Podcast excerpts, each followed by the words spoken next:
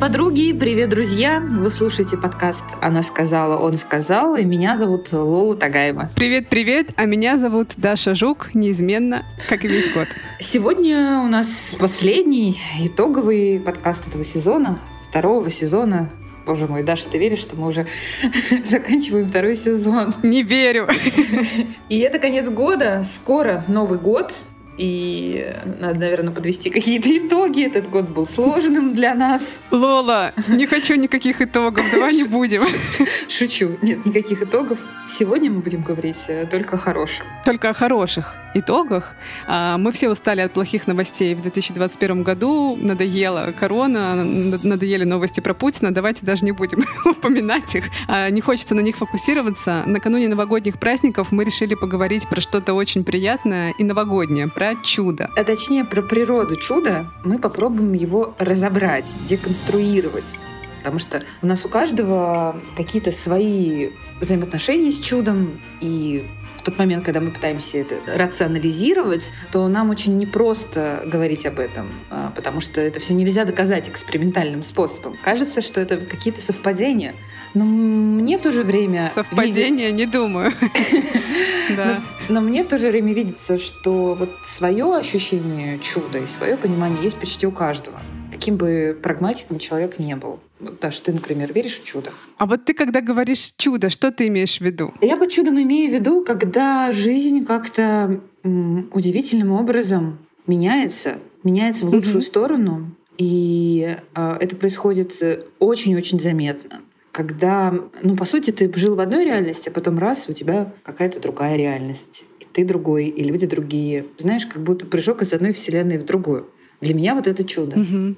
А для тебя? Для меня чудо — это то, когда происходит что-то настолько прекрасное и удивительное, и ты как будто бы не можешь объяснить это только какими-то рациональными законами работы там, мира, Вселенной, а не можешь объяснить только своей работой, и видишь это как а, некое чудо, которое почему-то внезапно пришло в твою жизнь. Мне кажется, что у меня происходила такая трансформация и эволюция веры в чудо. В 7 лет я бы тебе сказала, конечно, верю и в чудо, и в Деда Мороза, и в Санта-Клауса, как все дети, как твоя Евка верит, наверное, во всех. Да, она верит и в Деда Мороза. мифических волшеб. Да. Вчера я, кстати, смотрела Гарри Поттера и снова поверила волшебников.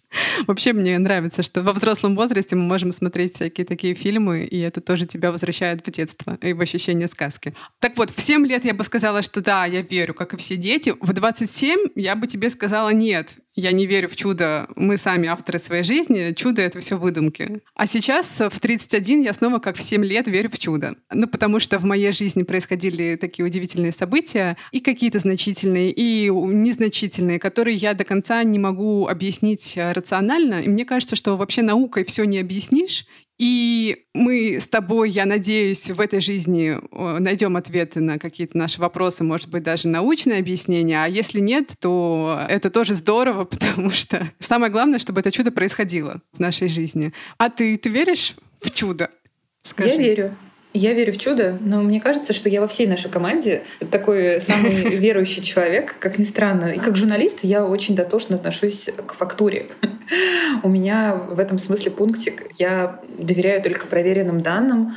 Я очень угу. критически всегда рассматриваю любую информацию, ищу первоисточники и верю в бигдата. И казалось бы, что здесь совершенно невозможно проскочить какой-то какой вере в чудо или что-то сверхъестественное, но на самом деле я при этом верю, и вообще я верю в Бога скажем так. Я не верю в рамках какой-то определенной религии, я просто вот чувствую, что с этой верой мне как-то легче живется, и мне кажется, что это все то, что я никак не могу сама себе объяснить. Все то, что можно назвать судьбой, кармой, чем угодно, божественным проведением. И я оставляю возможность тому, что я никак не могу объяснить, все-таки как-то быть, а не пытаться сказать, да нет, я все могу рационализировать, и все, что я не рационализирую, соответственно, не существует.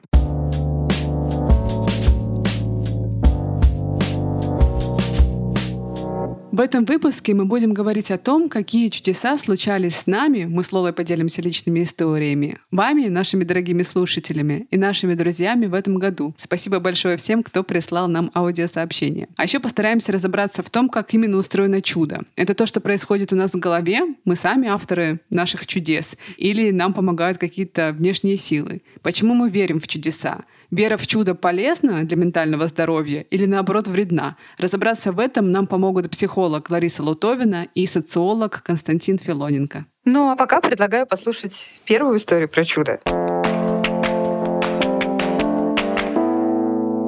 Привет, меня зовут Даша Белоглазова, я журналист, и основательница платформы Юром с курсами на тему ментального и физического здоровья, а также подкастом и статьями.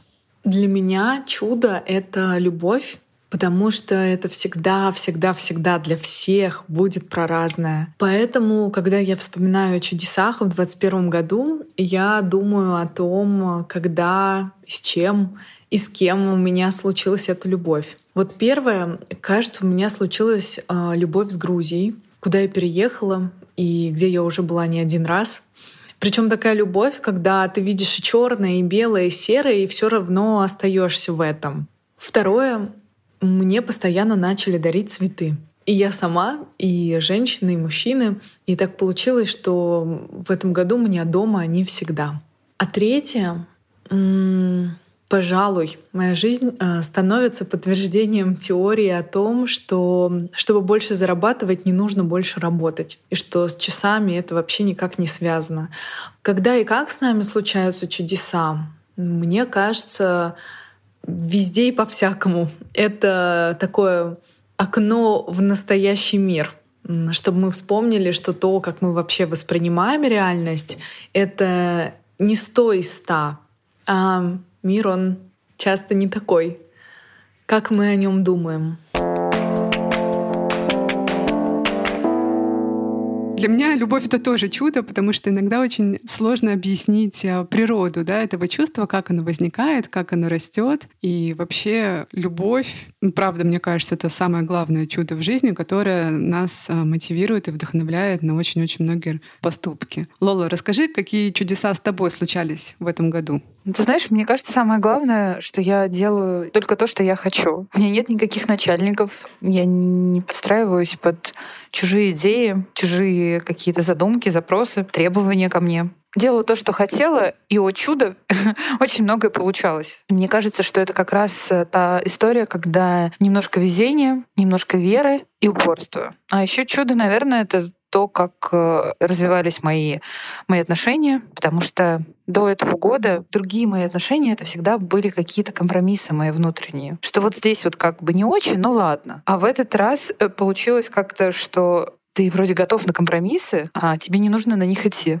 Настолько все чудесным образом подогнано под себя, под твои запросы, что каждый день с этим человеком мне сейчас кажется чудом. А у тебя какие чудеса? Для меня чудо, наверное, это вот состояние способности в 31 год смотреть на мир глазами ребенка, вот с таким радостным удивлением и предвкушением нового дня. Последний год, который мы, ну, наверное, большую часть года мы провели в пандемии в локдауне. Мы живем на юге Германии, у нас тут был такой лайт-локдаун, когда не работали кафе, магазины, бары, музеи, не рекомендовалось встречаться ни с кем, и поскольку мы очень часто видимся с 90-летним дедушкой моего мужа, мужа, мы вот следовали всем этим ограничениям. И поэтому наши дни состояли только из а, работы над нашими проектами, творческой работы моей и какими-то маленькими передвижениями, путешествиями в горы, на луга, поля. Я очень много соприкасалась а, с природой. И я, ты знаешь, я начала как-то вот в, в этом году очень чутко присматриваться к природе, к деревьям, цветам, пчелкам, муравьишкам. Вот давно у меня такого не было. Вот я настроила как будто бы глаза ребенка, и все воспринимала э, с удивлением, потому что было очень а, мало каких-то возможностей вокруг, да, был такой очень сильный лимит, поэтому я концентрировалась на том, что есть, и сделала очень много для себя каких-то удивительных открытий, что вот такая простая жизнь, можно сказать, э, в деревне, она может быть настолько чудесной. И моей любимой рутиной стала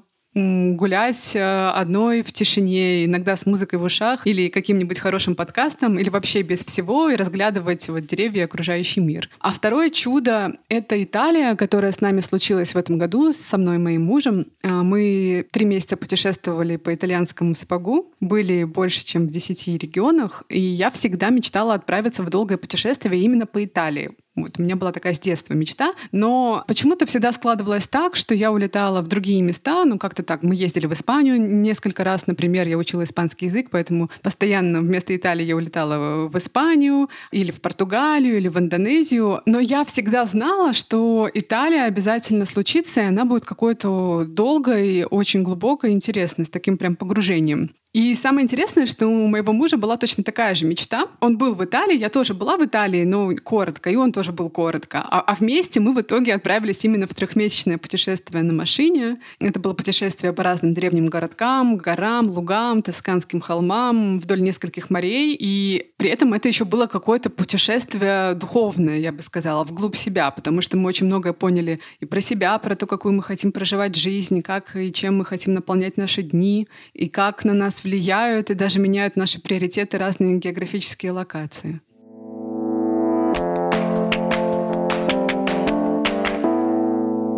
Привет, меня зовут Марина. Почти семь лет назад в моей жизни произошел переломный момент. Можно сказать, что меня бросил любимый человек. Но нет худа без добра. Ровно тогда я пошла за помощью к психологу, потому что явно осознала, что не смогу справиться сама. Пришла я с запросом «помогите мне стать менее эмоциональной». Я готова была на любые действия, лишь бы стать удобной для того человека, которого я любила. С человеком мы в итоге сошлись обратно, но к психологу я ходить не перестала. Еще три года, разбираясь в себе, я опускалась на дно. В тот момент, когда я осознала, что нахожусь в абьюзивных отношениях, я приняла одно из самых сложных решений в своей жизни. Я ушла из отношений, в которых, безусловно, была любовь с обеих сторон, но мы также оба были абьюзерами. Я ушла в очень депрессивное состояние на продолжительное количество времени и не испытывала ничего, кроме боли. А потом все стало очень ровным, даже боли не стало. Меня не радовали ни новые отношения, ни переезд в другую страну. Ты ходишь, функционируешь, улыбаешься, но внутри выжженная земля. Все, что происходит внутри, лишь призраки эмоций, которые были когда-то. Когда мне исполнялось 38, я была на 100% уверена, что пора заводить кошек. В моей жизни больше не будет тех эмоций, которые когда-то переполняли меня. И, как в советском мультфильме, только она так подумала, произошло чудо. Стечение обстоятельств. И я влюбилась, сама того не ожидая. Но не просто влюбилась. У меня было впечатление, что все краски разом хлынули в мою жизнь. Мы были с тем человеком вместе всего несколько месяцев, но я радовалась как ненормальная каждой эмоции. Смешно было, когда я почувствовала боль. И тут же радость от того, что я могу испытывать и боль тоже. И она не уничтожает меня, что самое удивительное. Мы поставили точку в Париже, сидя на лужайке у Эйфелевой башни. Но внутри у меня осталась только благодарность. Человек стал триггером, чтобы я вернула себе себя — эмоциональную, осознанную, готовую к новым жизненным этапам. Чудо обязательно произойдет, если не просто сидеть и ждать его, но работать над собой. Не для того, чтобы стать кому-то удобной, а для того, чтобы понять, кто же ты на самом деле и чего хочешь. Ну вот для меня главный вопрос все-таки еще остается в этой совокупности, э, той, которую я перечислила ранее. Вот чудо это все-таки то, что мы делаем сами, может ли человек взять и сделать из своей жизни чудо сам? Насколько безграничны и пластичны возможности нашей психики? Мне кажется, что отвечать на эти вопросы должен психолог. И под конец года мы пойдем к проверенному психологу, к Ларисе Лутовиной, которая уже звучала у нас в первом сезоне. И это для меня, конечно, такая очень личная история, потому что Лариса — это мой психолог, э, которая помогла мне в какой-то степени совершить чудо в своей жизни, когда я уже не очень в это верила, но внутри меня среди всего того этого мрака, в котором я находилась, какая-то надежда небольшая все-таки жила. Лариса, добрый день или доброй ночи. Сколько у вас сейчас времени? У нас 11 час, но в любом случае добрый вечер. Вот так. Добрый поздний вечер, да. Спасибо, что пришли к нам в гости поговорить про чудо и новогоднюю сказку. С наступающим! С наступающим, Жаш. соотечественники. Да-да-да. Ну что, давайте тогда прям сразу начнем, как это, с смыслообразующего вопроса, сразу же определимся с понятиями, да? Что, как вам кажется, вообще такое чудо? Это то, что мы сами делаем или череда случайностей? Встречались такой термин «самореализующееся пророчество». Есть такой термин в психологии, да? Как это работает? Работает это следующим образом. На этом построены, сейчас меня убьют все поклонники Елены Блиновской, но тем не менее, все марафоны желаний, вот эти вот инфо-цыганские, это все отсюда. Когда человек свято верит во что-то, что он произносит, или что он вырезал из старых журналов и наклеил на какой-то там, не знаю, лист ватмана, или вообще что-то, во что действительно, ну, скажем так, вот без всякой мистики идет какая-то вот его психическая энергия. Грубо говоря, знаете, вот есть такая поговорка, там, э, иди в направлении цели, не можешь идти, ползи, не можешь ползти, ляг и лежи в направлении цели. Вот он лег в направлении цели. Эта цель может быть повешена на ватмане у него где-то там. Он может это там с утра говорить. Господи, я магнит для денег. У меня реально был такой клиент, который вот вставал утром и пока ехал на работу по московским пробкам, он ставил себе диск, что я магнит для денег. Прям вот... И довольно часто, скажем так, эта вера помогает. То есть мы идем в этом направлении, и, соответственно, те события, которые происходят в нашей жизни, чем больше вера в то, что вот действительно звезды так сложились, и чудо непременно случится, в особенности, если за марафон Елены Блиновской отданы существенные деньги, то вера будет сильной. И в этот момент ему чудесным образом он включает телевизор и видит, как наш президент говорит, а мы вот всем семьям с детьми раздадим по 10 тысяч рублей. Чудо! Чудо. А теперь представьте, что у него есть подруга Василиса, которая никаких марафонов не проходила, никаких аффирмаций не совершала, и вообще считает, что ей по жизни государство должно гораздо больше, чем 10 тысяч. Как минимум 1500 ей не доплатили. И это же Василиса включает телевизор и говорит ей, Владимир Владимирович, что Василиса, и тебе тоже 10 тысяч. Как вы думаете, будет ли это чудо для Василисы? Это будет личным оскорблением. 490 не додали. Страшное разочарование, да. Да, совершенно точно. То есть чудо должно случиться сначала в голове. Если человек этого чуда ждет, оно случится. Вариант, который лично мне больше нравится с точки зрения психолога, это когда человек проходит некие трансформации, а они проходят всегда по одному и тому же сценарию. Первое, когда мы там, к психологу идут с чем? Что вот есть что-то такое в жизни, что меня не устраивает. Что-то все у меня плохо. И этапы трансформации, они более-менее понятны. То есть сначала мы учимся фиксировать вот эту ситуацию, в которой я веду себя не так, как мне кажется правильным. Сначала мы это фиксируем. Окей, я сюда попала, вот я здесь. Второе — это когда мы проигрываем, это второй этап. Проигрываем другие варианты развития событий. А вот если бы я сказала вот так или сделала вот так, еще ничего не делаем. Просто в голове проигрываем эти варианты. Как это могло бы быть по-другому? А вот третий этап совершенно чудесный. Оказавшись в той же самой ситуации, вы чудесным образом начинаете поступать по-другому. Выглядит это так, что ко мне приходит клиентка и говорит, вы представляете, я всегда вот так, а сейчас вот так. Ну чудо. О том, что была проделана вот эта вот колоссальная работа мыслительная, она уже не помнит, потому что ситуация чудесным образом разрешилась по-другому. Это к вопросу о чуде. Угу. Вот так вот. Анатомия чудес, тема нашей лекции. А как вам кажется, вообще верить в чудеса всегда полезно для ментального здоровья? Да. Или может быть опасно? Если не верить в чудеса, мне кажется, это очень скучно. Прям очень скучно.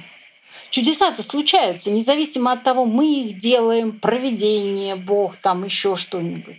Чудеса случаются. Давайте назовем это чудо случайностью с положительным знаком, но они же бывают. Чудо — это угол зрения, девочки. Правда. Если мое зрение настроено на то, что мир достаточно хорош, в моей жизни будут случаться чудеса. Да. Угу. У нас еще есть вопрос немножко про другое от нашего звукорежиссера Лёши, который любит задавать вопросы нашим. Да, я помню. Он умные вопросы задает, я с удовольствием отвечу, Лёша. Добрый день. У меня такой вопрос. Вот то, что я верю в чудеса, это говорит обо мне что-то с точки зрения психологии. Ну, например, что я склонен к внушаемости, или что я не очень серьезен, или это не обязательно.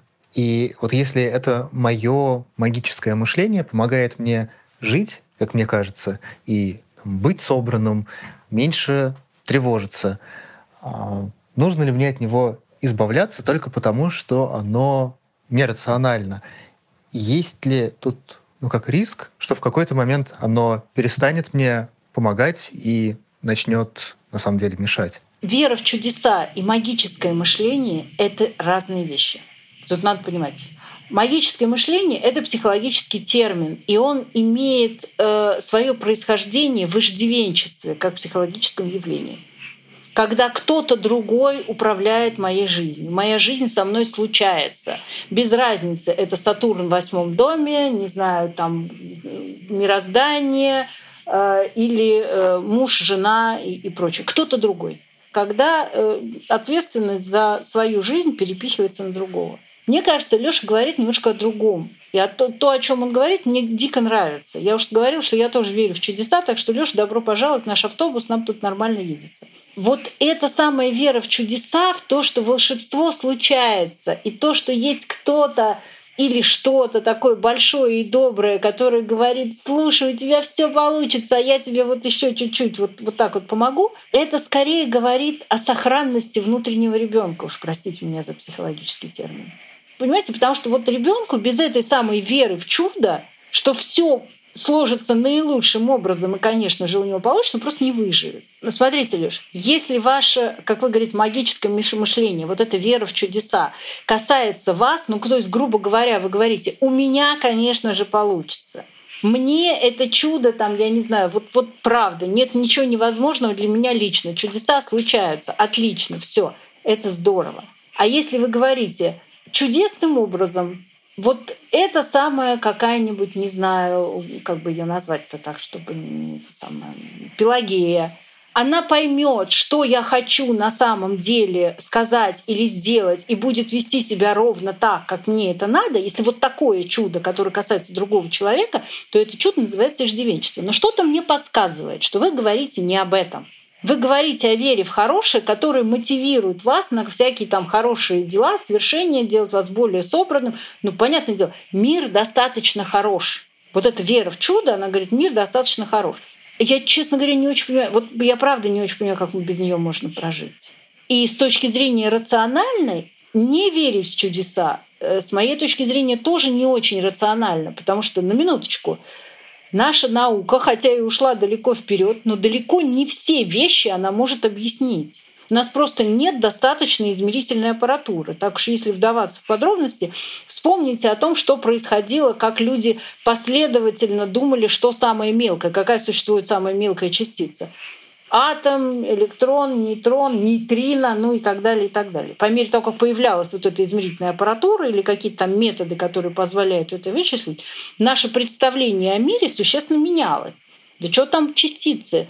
Привет Юрию Ладе, который считает, что Земля плоская. Но люди же довольно долго считали, что Земля плоская. И, в общем, ничто их в этом не разочаровывало, потому что иначе, ну как бы мы могли ходить вверх головами, да? Или, как говорит Юрий Лоза, горизонт бы загибался бы однозначно, если бы Земля была круглая с точки зрения, как бы сказать, человеческого опыта, не верить в то, что есть что-то за гранью того, что мы можем измерить физически, было бы глупо, потому что история человечества многократно доказывала, что оно таки существует. Что-то за гранью того, что мы можем пощупать, увидеть и так далее, и так далее. Это ведь тоже чудо. Поэтому я считаю, что Лёша прав. Это делает его спонтанным. И это замечательно. Потому что нет ничего более скучного и механистического, чем человек, в который убил себе внутреннего ребенка. То есть можем ли мы сказать, что, например, те, кто не верит в чудеса, это люди, склонные к депрессии или ну, конечно. или люди... Конечно. Вера в чудо, по большому счету, это вера в то, что мир достаточно хорош. Для того, чтобы помочь, где-то подстраховать, там, ну, ну, достаточно хорош. Он вывернется так, что я не пропаду. А теперь представьте себе, что если человек не верит в чудо, соответственно, вот этой веры в то, что мир достаточно хорош, если что поддержит, у него нет. Как тут не появиться депрессии это на минуточку? То есть что здесь причина, что следствие, Бог его знает. Но, безусловно, корреляция такая есть. Люди такие сугубо прагматичные, которые не верят в чудеса, без труда не выловишь рыбку из пруда, и вообще ловить нечего. Вот да, они, они более склонны к депрессиям, затяжным, соматизированным, таким вот хорошим ларвированным депрессиям безусловно, не верят в чудеса, но это было бы логично предположить. Люди такие, знаете, глубокие травматики, жизнь которых с самого детства э, прикладывала их мордой об плинтус, доказывая, что ничего хорошего в этой жизни нет. Им очень трудно вот настроить вот этот угол зрения на что-то положительное, очень трудно. Хотя и это бывает. То, что я, мы говорим, мир достаточно хорош для меня, я достаточно хорош для этого мира, оно на умном психологическом языке называется формированием базового доверия к миру. И формируется оно до полутора лет ну, скажем, не до полутора, ну, в очень раннем возрасте, скажем так. Считаешь, что до полутора, там есть разные трактовки по большому счету это уверенность маленького человека в том, что ничего плохого с ним не случится что мама адекватно реагирует на его, э, там, не знаю, знаете, как вот мамочки все примерно понимают, когда у нее ребенок кричит, потому что голоден, когда потому что холодно, а когда там еще по каким-то причинам. Понятно? То есть вот этот адекватный ответ, он важен. А если мама уходит, это значит, что она вернется. Вот это очень важно. Если он кричит, то к нему подойдут. Вот это то, что формирует вот это самое базовое доверие к миру. А теперь представьте себе, что происходит, когда это базовое доверие не формируется. На самом деле это целая беда поколенческая, потому что есть много нынешних, как раз вот ваши ровесники, это те, кого воспитывали по доктору Споку, на минуточку который э, говорил, что, ну, если прям совсем по-простому, побольше поплачет, поменьше пописает. Не надо брать ребеночка на руки, потому что он должен привыкать, мир жесток. Ну, в общем, там какая-то была такая странная теория и так далее. Mm-hmm. Что получал ребенок? Он кричит, он плачет. Mm-hmm. Мама, вот, и мама не подходит. И это значит, что мир жесток, ничего хорошего в этом мире с тобой не случится. Вот это такой первый кирпич в то, что базового доверия к миру не будет сформировано. Скажите, пожалуйста, каких он будет ждать чудес от мира, если даже мама не подошла и вообще как бы он, оказывается, ей не очень-то и нужен.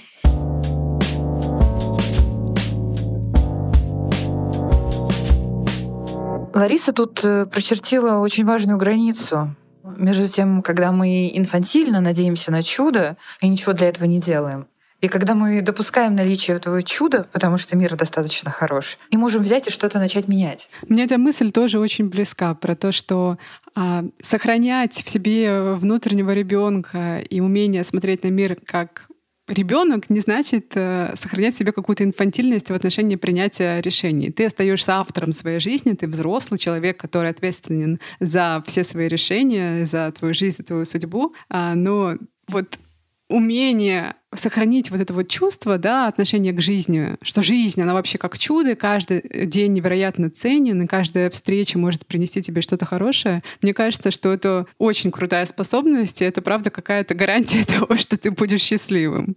Потому что эта оптика, она позволяет тебе смотреть на мир вот с такой радостью и с ощущением, что действительно мир достаточно хорош. Итак, меня зовут Саша, мне 38 лет. У меня двое детей. Старшему почти 12, а младшей нет еще и годика, ей 8 месяцев. Я всегда хотела второго ребенка, а, но как-то так все не получалось. Я работала на очень а, сложной работе. Это таможня, международная логистика.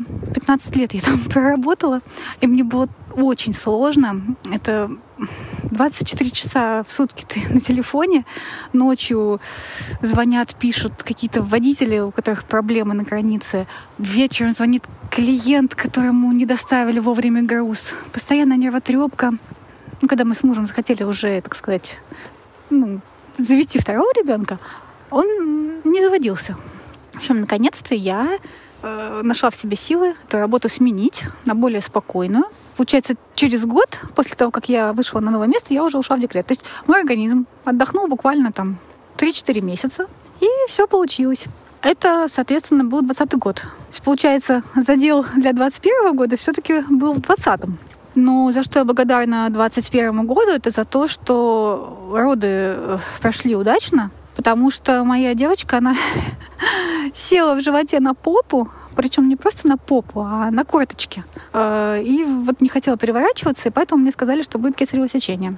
Вот. В итоге моя девочка родилась ну, очень удачно, с ней все хорошо. И, в принципе, и со мной тоже все хорошо. И затем ну, вот, начались будни декретные. И я случайно увидела в Инстаграме рекламу марафона. Одна школа по рисованию проводила бесплатные уроки в эфире. И я решила присоединиться. Причем просто с младенцем у груди, так вот разложившись всем там чаем, салфетками, тут же блокнот для рисования, краски такая. Вот, и у меня как-то неожиданно, как мне показалось тогда, очень хорошо получилось. А я вообще всегда хотела рисовать, но как-то окружающие мне всегда говорили, что ну, нет у меня никаких особых способностей для этого. И я поэтому особо и не пыталась. Я рисовала с ребенком вот на улице, брала с собой складной стульчик, садилась там в парке под деревья. А дальше я уже стала учиться находить материал, уже понимать, что и как мне нужно. И продолжила уже активно рисовать уже более какой-то классическую акварель стала изучать, а поучаствовала в нескольких конкурсах, в одном выиграла. Вот, поэтому очень классно, что вот в 2021 году у меня так два в одном получилось. Исполнилась моя давняя мечта. Это ну, второй ребенок, еще и девочка, и я стала еще и рисовать. Все сложилось удачно, но ведь если бы я не поменяла работу, я не знаю, что бы было. Тут такое дело. Все должно быть вместе. И щепотка везения, и сам человек, который ну, должен делать, э, совершать какие-то шаги, само собой, конечно, ничего не будет. Но если человек сам э, делает все, старается, э, идет к своей цели, то Вселенная, она помогает.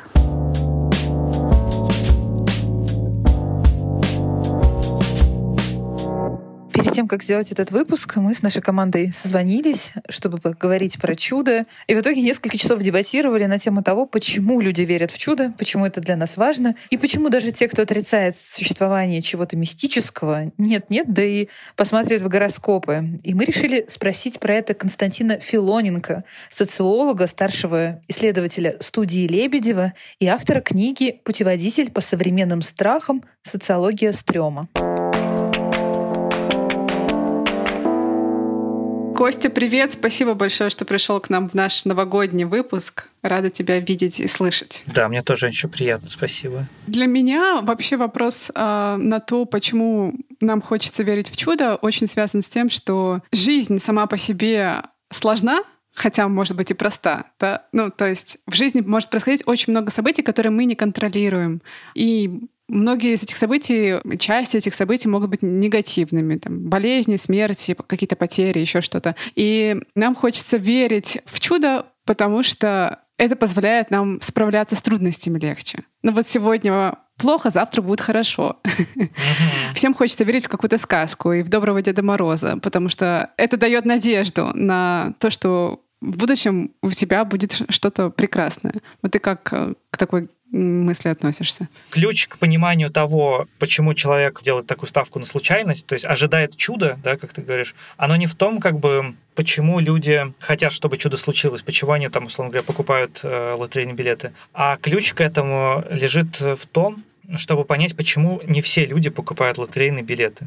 Почему, собственно, человек зачастую, может быть, отказывается от э, веры в чудо и отказывается делать ставку на какое-то суперслучайное событие на самом деле человек, думая, что ведет себя рационально, может вести себя очень нерационально. Я сделал небольшой research, и очень часто чудеса сравнивают с черными лебедями. Черный лебедь — это неучтенный элемент структуры. Ты думал, что все лебеди белые, а потом появляется черный лебедь, который тоже лебедь, и оказывается, что на самом деле твоя теория была неверна. Но мне кажется, это чудо — это явление из некой иной структуры, да, что человек тяжело болел и вдруг выздоровел. С одной стороны, это может быть черным лебедем, да, потому что медицина — вероятностная наука, да, это было неучтенное параметр, который сыграл решающую роль. Например, сериал про доктора Хауса да, э, очень хорошо показывает, как это работает. На самом деле, что все зависит от очень маленьких деталей, которые все учесть невозможно. А может быть, это действительно было чудо, да, то есть это проявление некого потустороннего вмешательства. Если так вот посмотреть, то целостные структуры всегда очень с подозрением относятся к чудесам.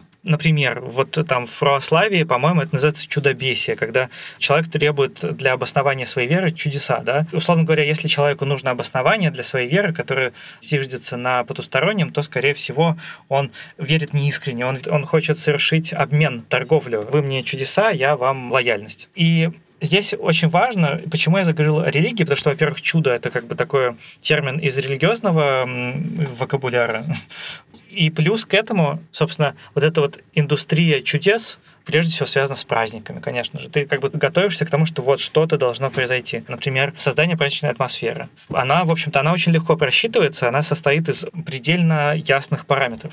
И, собственно, любой человек, который пытался организовать у себя дома вечеринку, он, в общем, он более-менее осознает, что нужно для того, чтобы получил хорошую вечеринку. Вот этот механизм трансформации, да, механизм трансформации вполне себе физических ухищрений, костюма, украшения дома, особой еды, тематики разговоров, тематики, значит, визуального оформления это вполне себе материальные действия, которые трансформируются в ощущения, в какие-то в особые способы, значит, принятия действительности. И сама по себе эта трансформация, она как бы является чудесной, потому что мы как бы работали над материальным, а в итоге получили, ну, духовный опыт.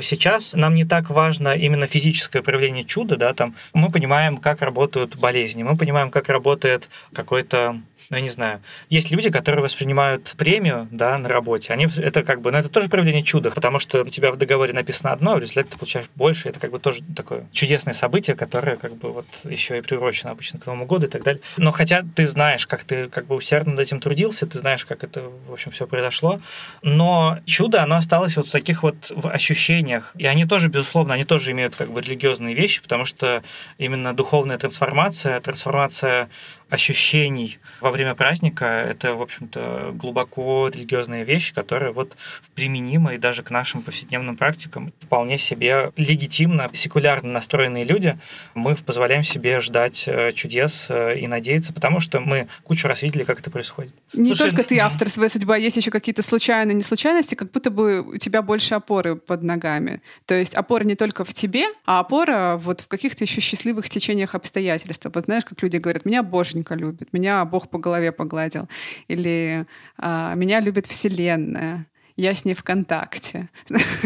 Да, да, да. Самое большое влияние, которое испытывает э, человек в плане своей судьбы, это то, каким образом сложилась судьба его родителей. Если я узнаю, э, из э, какой там, ты, например, семьи, да, чем занимались твои родители, какая у них была социальная траектория, то с очень большой долей вероятности я смогу описать, собственно, и твою траекторию, потому что это вещи связаны. Приводят как бы историю Золушки вот, в качестве иллюстрации, что можно быть, значит, э, бедной девочкой и выйти замуж за принца, но Золушка тоже не очень простая девочка, как бы все упускают, что у Золушки ее мачеха каким-то образом была вхожа вообще-то как бы на королевские балы, и ее отец, как бы лесник, сумел каким-то образом влиться в вполне себе близкий круг э, приближенных к королю.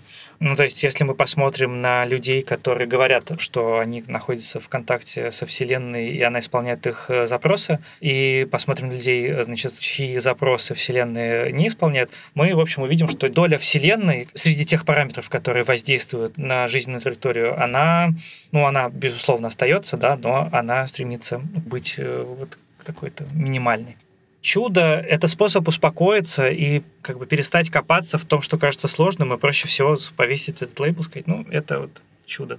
Мне очень понравилось, э, например, тезис э, какого-то историка, я не помню, про то, что э, сейчас в астрологию верят гораздо больше людей, чем в нее верило в средние века. Это тоже довольно ну, удивительно, да?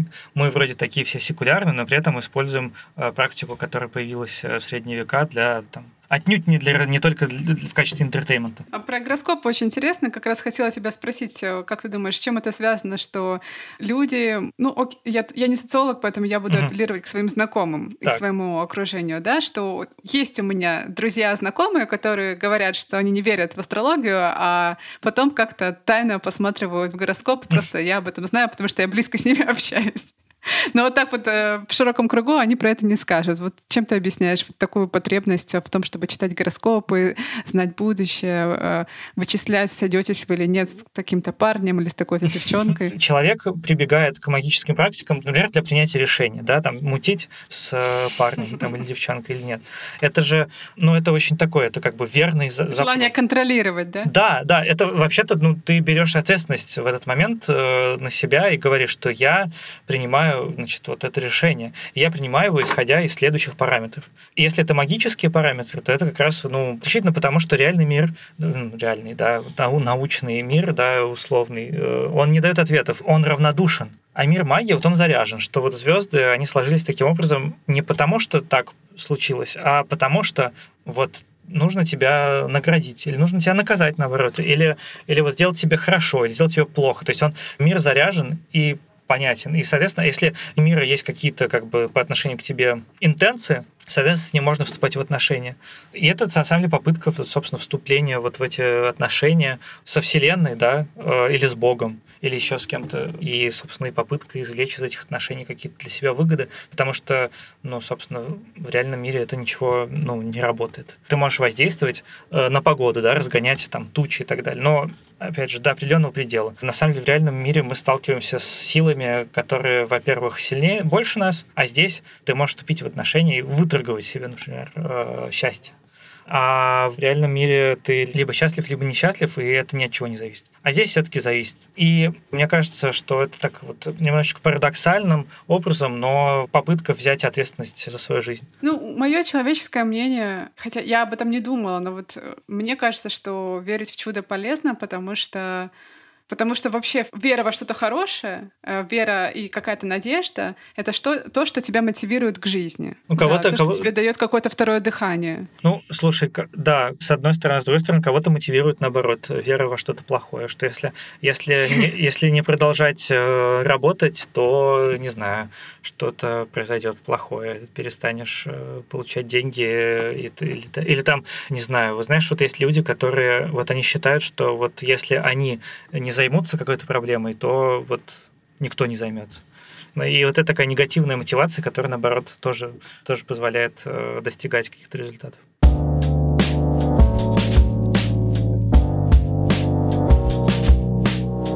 Привет, меня зовут Саша, мне 36 лет. В этом году исполнилась моя самая большая мечта. Я стала сценаристом. А, шла я к этому долго и окольными путями. А с детства я мечтала быть писателем, сценаристом, но я родилась в южном провинциальном городе. А, о карьере писателя у нас было не принято мечтать, я стала юристом. До 30 лет я жила в своем городе, работала на обычной работе, ходила в офис, страдала, скучала. И вот в 30 лет мне стало так страшно жить, что я собрала свои поджитки и уехала в Москву. Я устроилась э, на работу в около киношную среду, э, на обычную должность, но у меня появился доступ к сценариям и комментариям редакторов. Я начала читать сценарии, читать комментарии, подписалась на Фейсбуке на всех сценаристов, читала блоги, слушала подкасты. И вот в конце прошлого года я решила, что пора, я уволилась из офиса. И в январе этого года я написала свой первый пилот. А, конечно же, мне все говорили, Саша, куда ты лезешь, куда ты прешь, у тебя ничего не получится, у тебя нет связи, у тебя нет э, профильного образования. И вообще, чтобы стать сценаристом, нужно а, несколько лет писать в стол. Но мне, видимо, сильно повезло. Я на Фейсбуке нашла с молодых продюсеров, отправила им свой плод, он им зашел, они его отправили нескольким крупным кинокомпаниям, а, и там он тоже зашел. И вот одна из кинокомпаний заключила со мной договор, и на протяжении всего года а, я под их руководством пишу для них сериал, а, написала уже половину, мне за это платят деньги, я настоящий сценарист, и моя мечта сбылась. Надеюсь, ваши тоже сбудутся. Вообще очень интересно, что в этом выпуске звучали только истории женщин. Мы, когда получили войсы, мы так немножко удивились. Нам каждая история очень понравилась, все истории тронули. Но было удивительно, что нас-то слушают и мужчины, и женщины. Мы это знаем, потому что мы получаем письма и сообщения в Инстаграме. Кстати, подписывайтесь на наш Инстаграм.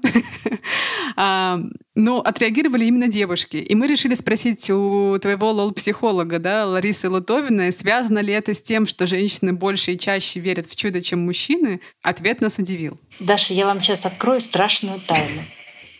Я надеюсь, мужчины не, не как бы сказать, ну вообще меня трудно достать, я в другом городе, что ты со мной делаешь, э, верят абсолютно одинаково и те, и другие. Другое дело, что мужчины дико редко в этом признаются.